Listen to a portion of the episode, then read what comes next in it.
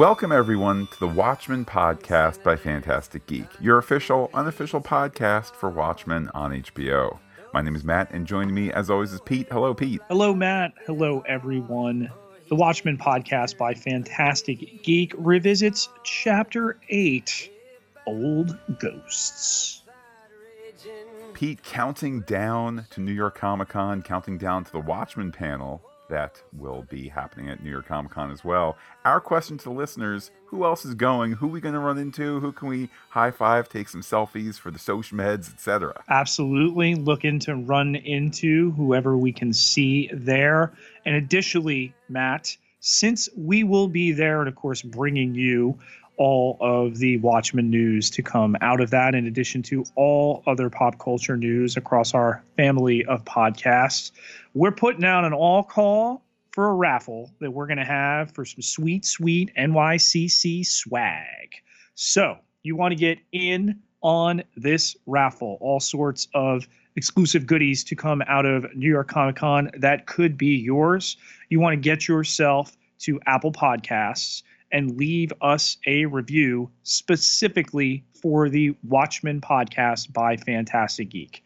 A written review, not just a rating. Got to leave us a little review. Your name will be entered into the raffle that we will draw right after New York Comic Con, and all sorts of goodies could be yours. With that, Pete, let's dive on into the Chapter 8 summary for the graphic novel. Indeed, Pete, my summary from the wiki at watchmen.fandom.com is as follows The opening image, statuette of Nite Owl 1 engraved with the message ingratitude. Hollis Mason, preparing for Halloween, reaches out to Sally Jupiter. They reflect on the past. At Dan's apartment basement, Dan and Laurie run down leads connecting the possible conspiracy to take out masks. Upstairs, they are visited by Detective Fine, who's zeroing in on the presumed Nite Owl. In Sing Sing prison, imprisoned baddie Big Figure and his goons promise to rough up the captured Rorschach. Dan and Laurie break into the prison while Rorschach stands his ground against Big Figure. Ultimately, the three escape, with Detective Fine hot on their trail, and Dr. Manhattan taking Laurie to Mars. The story also includes references to the missing writer found by us on a mysterious island. At its conclusion, the story shows top knot goons senselessly killing Hollis Mason. The closing quotation On Halloween, the ghosts come about us, and they speak to some, to others, they are dumb. That poem, Halloween, by Eleanor Farjeon, and the attached document, a draft of the New Frontiersman for Thursday, October 31st, 1985. Well, Matt, our new frontiers men and women. Venture over to patreon.com slash phantastic geek where they can be a part of the layout. They can even help to pick the stories without having to go into the old kook file and indeed, Pete, hopefully they feel that they are supporting content a little more uh, intelligent than that of the new frontiersmen in the Watchmen universe. So, our thanks to those who support us, and indeed, our thanks to those who consider supporting us on patreon.com slash phantastic geek. All it takes is a dollar to get you in that door, and we will be eternally grateful. But, Matt, I want to go immediately to the attached document in this chapter and as a former full time newspaperman, uh, this just tickles my fancy. The the layout, the paste up, uh, all of it, and it is a treasure trove. It certainly is. I think the most treasure troviest, uh, with adult eyes applied to it, of course, is the incredibly inappropriate editorial cartoon uh, it having all sorts of stereotypes and whatnot. I'm certainly not. Uh, I'm not uh, saying that those stereotypes and the content in that uh, cartoon is acceptable. I think that the the layer upon layer satire that's going on that you know this is a newspaper that would include such stuff. Pete, perhaps more uh, timely now than back in the 80s. Indeed, Matt. This fair fight, the boxing uh, cartoon here, everything going on in it to uh, digest.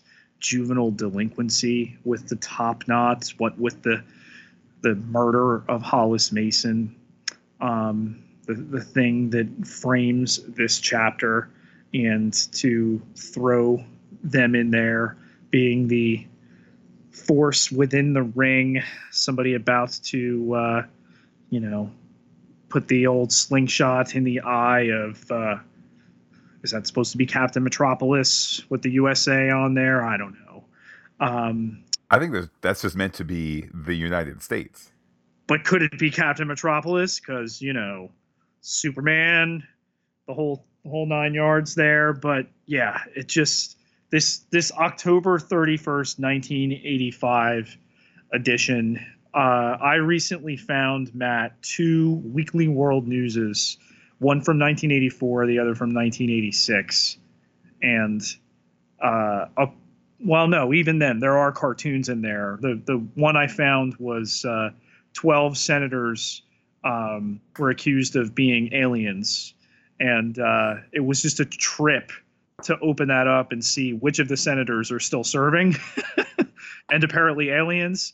And there's also a, a, a photo, doctored, of course, of Bill Clinton meeting with a gray alien. I say this a couple days after the Area 51 raid, um, and uh, not meeting with his wife, who many people say is apparently a green skinned shapeshifter.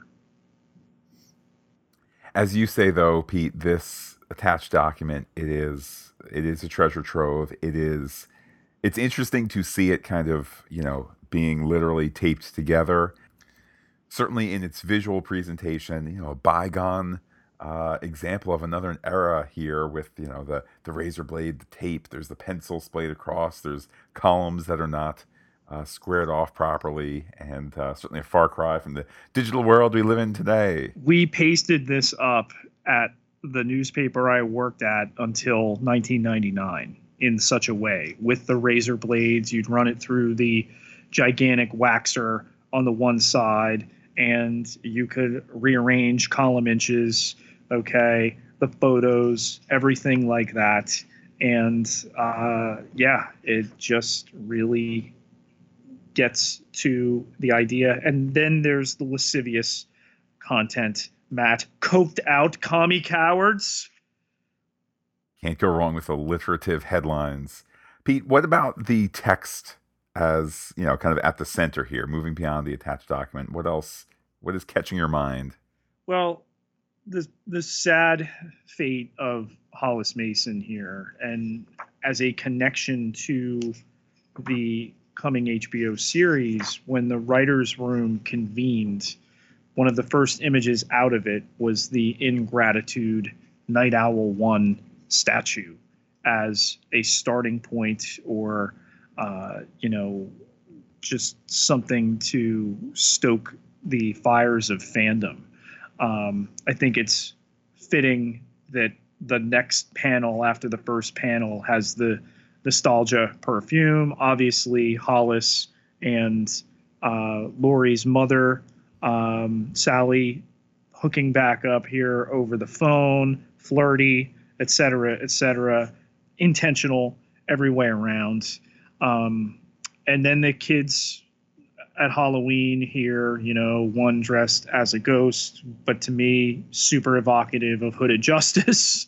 of course, we got to have a pirate and the devil, and uh, the way that it all rounds into shape with the rescue of Rorschach, and then the first time we catch up with our missing comic book writer um, on air quotes the set of this monster movie.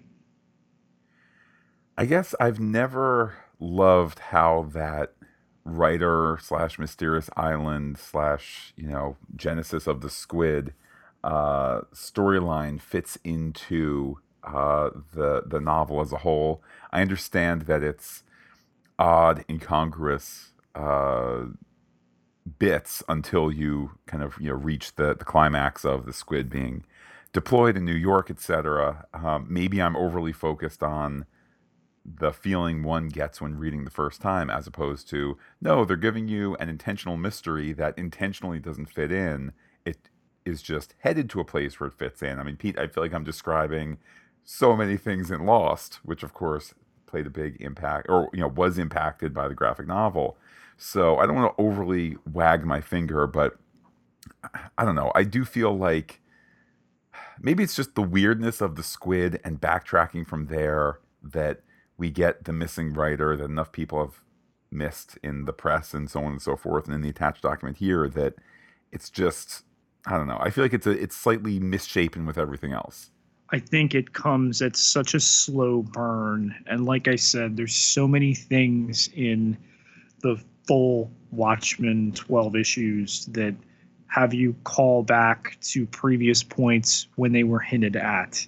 And I'm just so excited that the squid aspect, ignored in the 2009 film, the biggest oversight, will be acknowledged, will be part of the history uh, and part of the story. You watch the trailers of the HBO show.